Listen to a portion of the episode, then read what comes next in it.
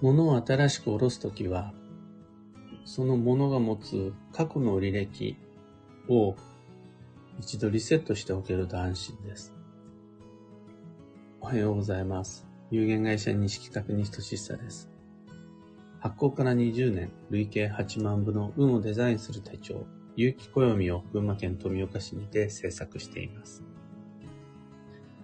最新版である有機暦にせんにじゅうよんは現在販売中。気になる方は有機暦で検索してみてください。で、このラジオ聞く暦では毎朝じゅっぷんの暦レッスンをお届けしています。今朝はお財布を使い始める前の儀式というテーマでお話を。最終的にはお財布に限った話ではなくなるんですが、わかりやすいんでまずお財布イメージしてみてください。手に入れたお財布を使い始めるとなった時に縁起を意識する方は多いです。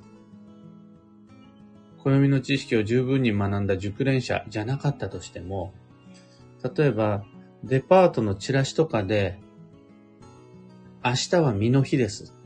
今日は虎の日です。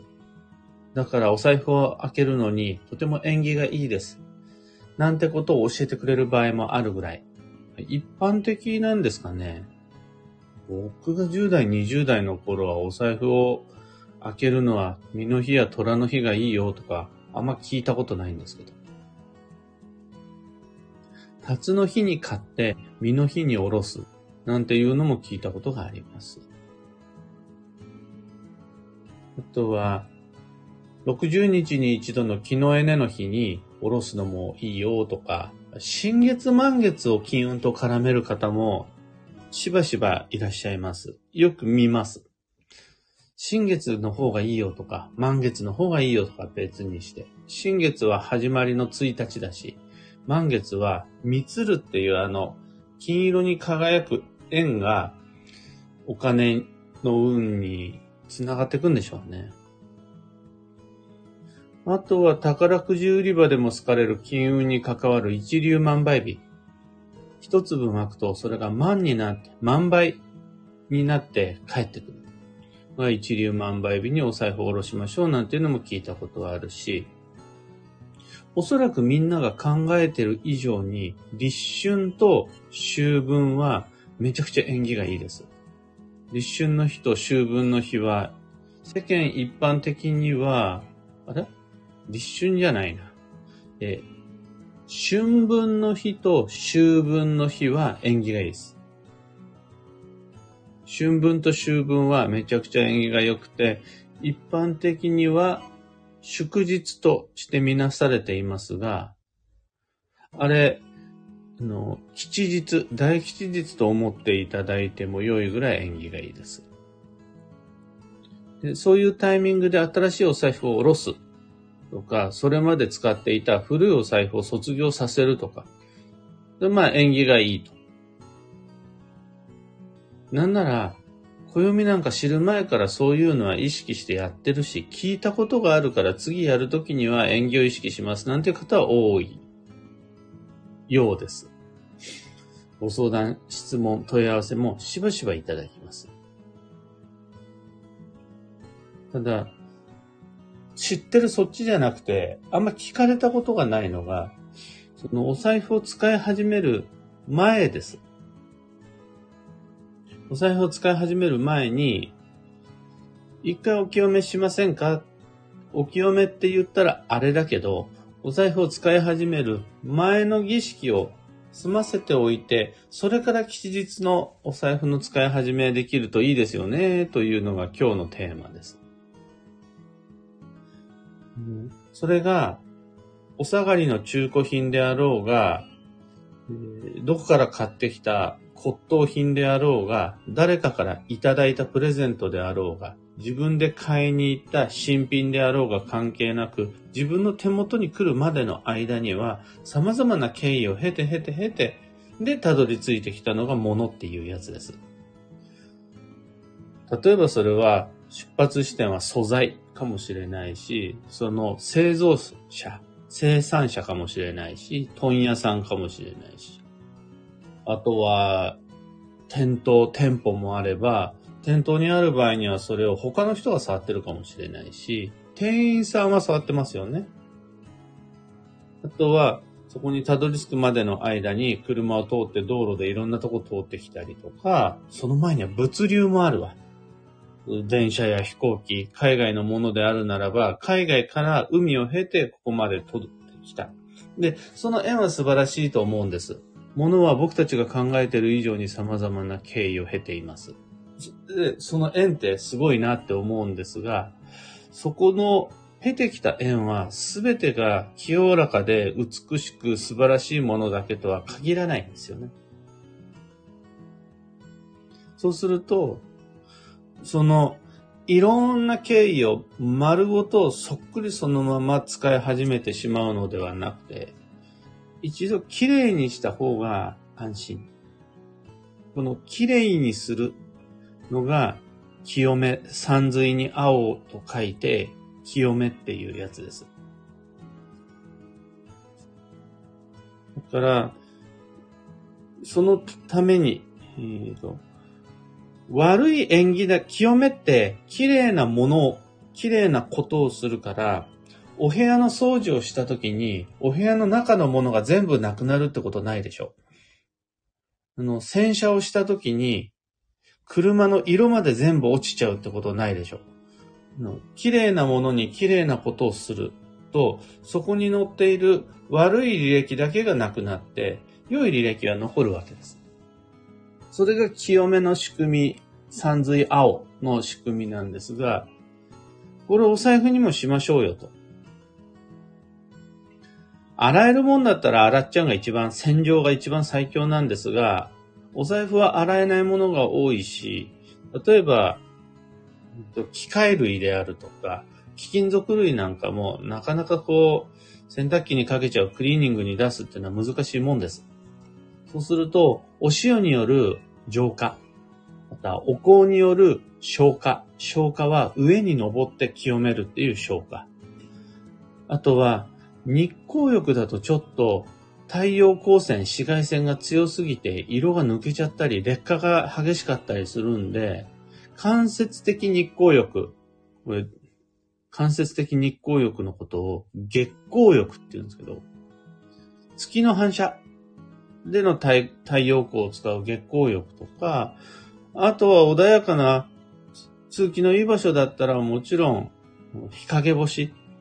なんかでも全然 OK です。陰干しでもお清めにはなります。あとは革製品とかであるならばオイルアップ。オイルって清めの品なので、オイルできれいに磨いてあげるっていう。そういうのを使い始めの儀式の前に購入した後、済ませておくことができると、はい、これで過去の履歴はリセットされました。ここからは新しく自分から、自分との旅の冒険のスタートになりますという、より素敵な演技が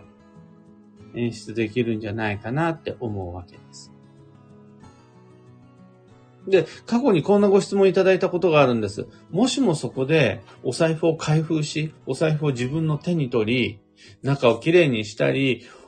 お清めのお香、煙を当てたりしたら、もう、それが使い始めなんじゃないですか。そうすると、それを吉日縁起の良い日にやった方がいいですか。もしくは、ギリギリまで何もしないで、お清めを、縁起の良い日にお清めをして使い始めるがいいですかっていうのを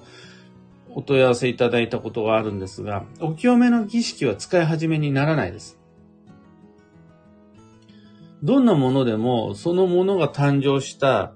理由、使用目的っていうのがあって、お財布の使い始めとは、外に持ち出して、そこからカードなり、現金なりを抜き取り、支払うのが、お金、えー、お財布の使い始めです。その前段階でのすべての経緯、例えば製造とか、流通とか、販売とか、お清め、などは使い始めにならないです。そこから私が手に持って外に出てお財布を使ったら何でもいいですよ。小さなお買い物でもいいです。使い始めるのはそういう支払うのがお財布です。一方で金庫だったらそこの中に物を入れるのが、収める、貯蓄っていうのが金庫の使い始めだし、車だったら乗り始めるっていうのが、その車のスタートだし、自転車とかもそうですね。買ったその日が縁起がいいっていうよりは、どちらかといえば、そのものには何かしらの目的があるはずですよ。その目的を始めるのが使い始め。それを縁起の良い日に設定する。そしてその前にお清めをして、過去のもしかしたらちょっと心配だなと思えるようなものの履歴をリセットしておけるといいですね。いうご提案です。今朝のお話はそんなところです。興味を持ってもらえると嬉しいし、次のお財布の新しい新調がいつになるかっていうのはちょっとわからないと思うんですが、お財布だけじゃないんで、スマホケースもそうだし、あとはスマートフォンの充電コードとかもそうだし、食器、マグカップ、お箸とかもそうだし、使い始める前に、使い始めは縁起のいい日にするとして、使い始める前の儀式、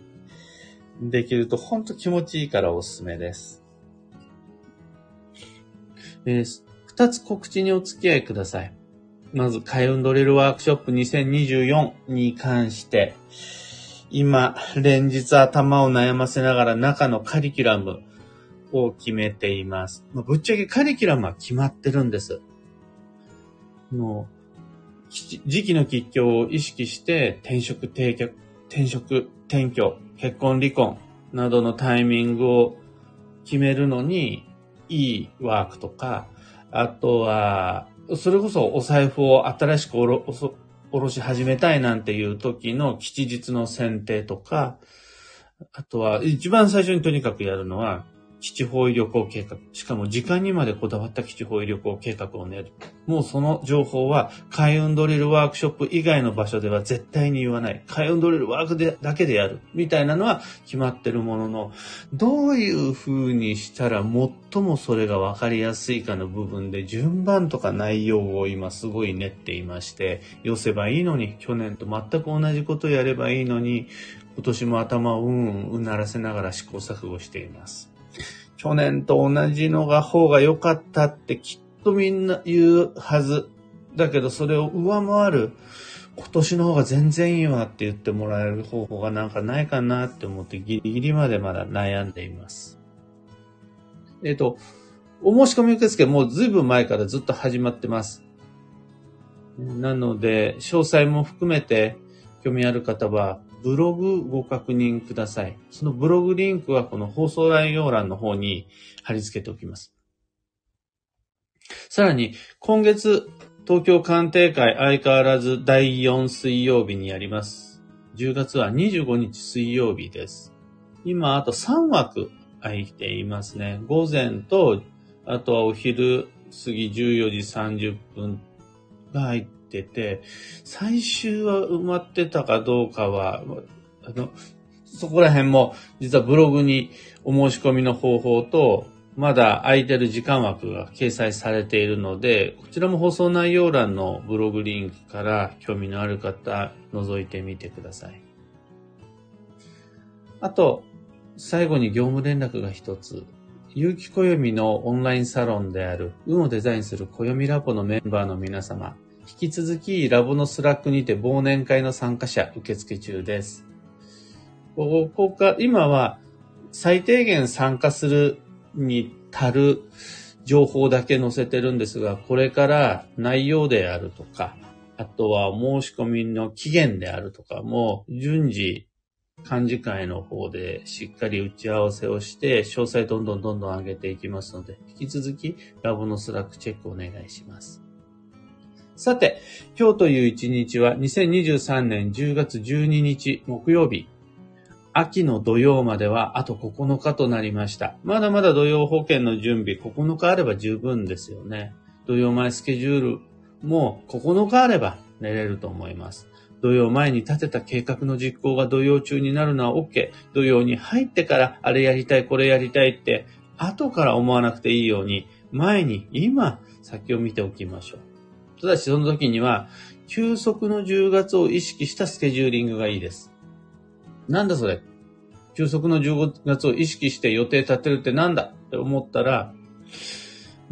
何もしないでも、何もしちゃいけないでもなく、休まる行動を入れる。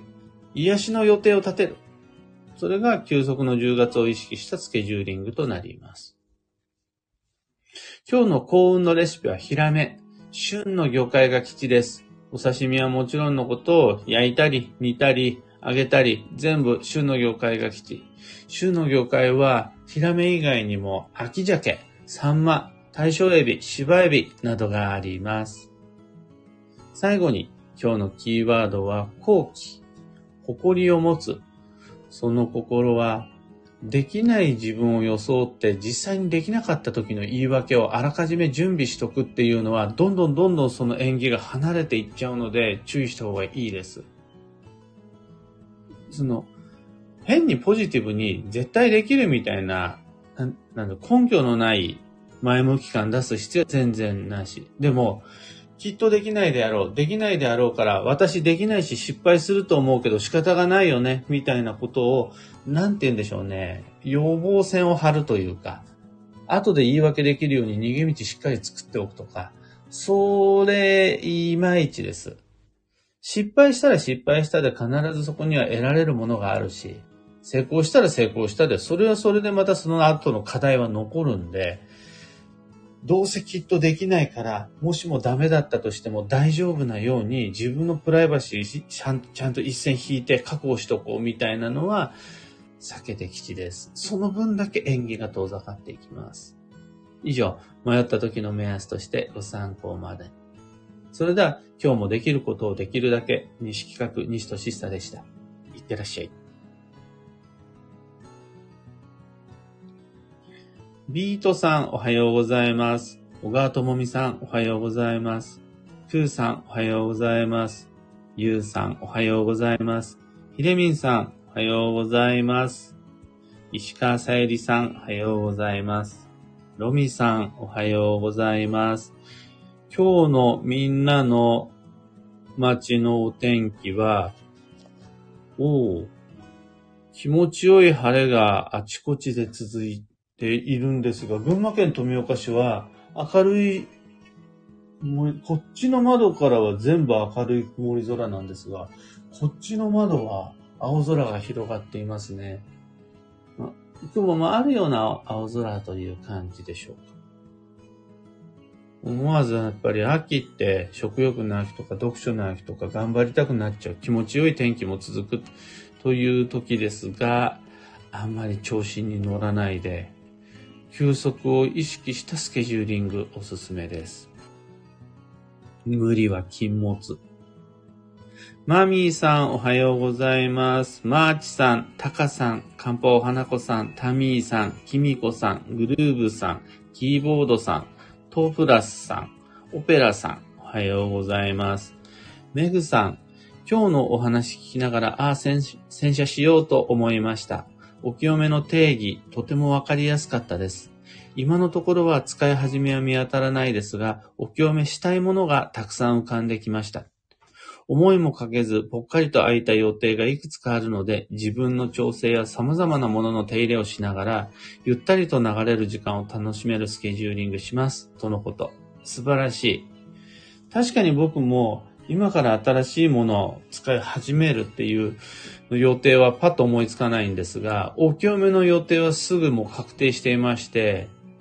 土曜が明ける前に、新しい季節を迎える前にお財布のお清めです。これはあの、新しいものではないんですが、新しい季節を迎える前に古い季節のお金の汚れを落とすという意味で、お財布のお清めは土曜ごとにやっています。で、また、新しい季節を迎えるっていうやつなんですが、それはあの、きっと土曜中のインスタライブにて、みんなで一緒にやりましょうよという機会作ると思うので、興味のある方、未体験の方、お財布のお清め土曜中に一緒にやりましょう。そちらインスタグラムフォローしてください。うーん、北さん。月光浴は間接的な日光浴。言われてみればその通りですが、目から鱗でした。月と太陽、どちらの力も借りてのお清めができそうです。敵。そうなんですよね。で、僕聞いたことあるのが、これ、嘘だったらすいません。月光浴も日光なんで、日焼けしないことはないっていうのを聞いたことがあります。まあ、直射日光じゃないし、あ、まあそんな言ったら、曇り空でも、あとは日陰でも、日焼けするはするっ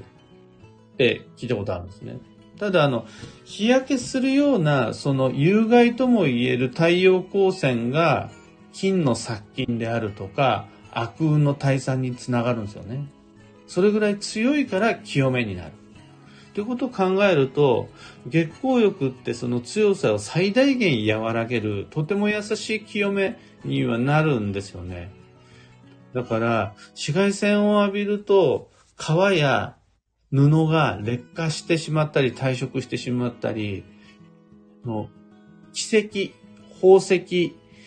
の鉱石、鉱石とかでも、綺麗な色が乗っている石が、直射日光を当てちゃうと、やっぱ色が悪くなっちゃうってあるらしいんですよね。そんな時には月光浴結構おすすめだなと思います。世間一般に流通しているような、ちょっとスピリチュアルな意味での月光浴って、そんな僕専門家じゃないんでよくわかんないんですが、強すぎる太陽の気を弱めるために一回反射させてからその光を使うってすごく有効だと思います。美味しいとこ取りまでは言いませんが、強すぎる気を和らげて日光を使うことができるんで、月光浴もお清めとしてはおすすめです。というわけで、今日もマイペースに運をデザインして参りましょう。僕も行ってきます。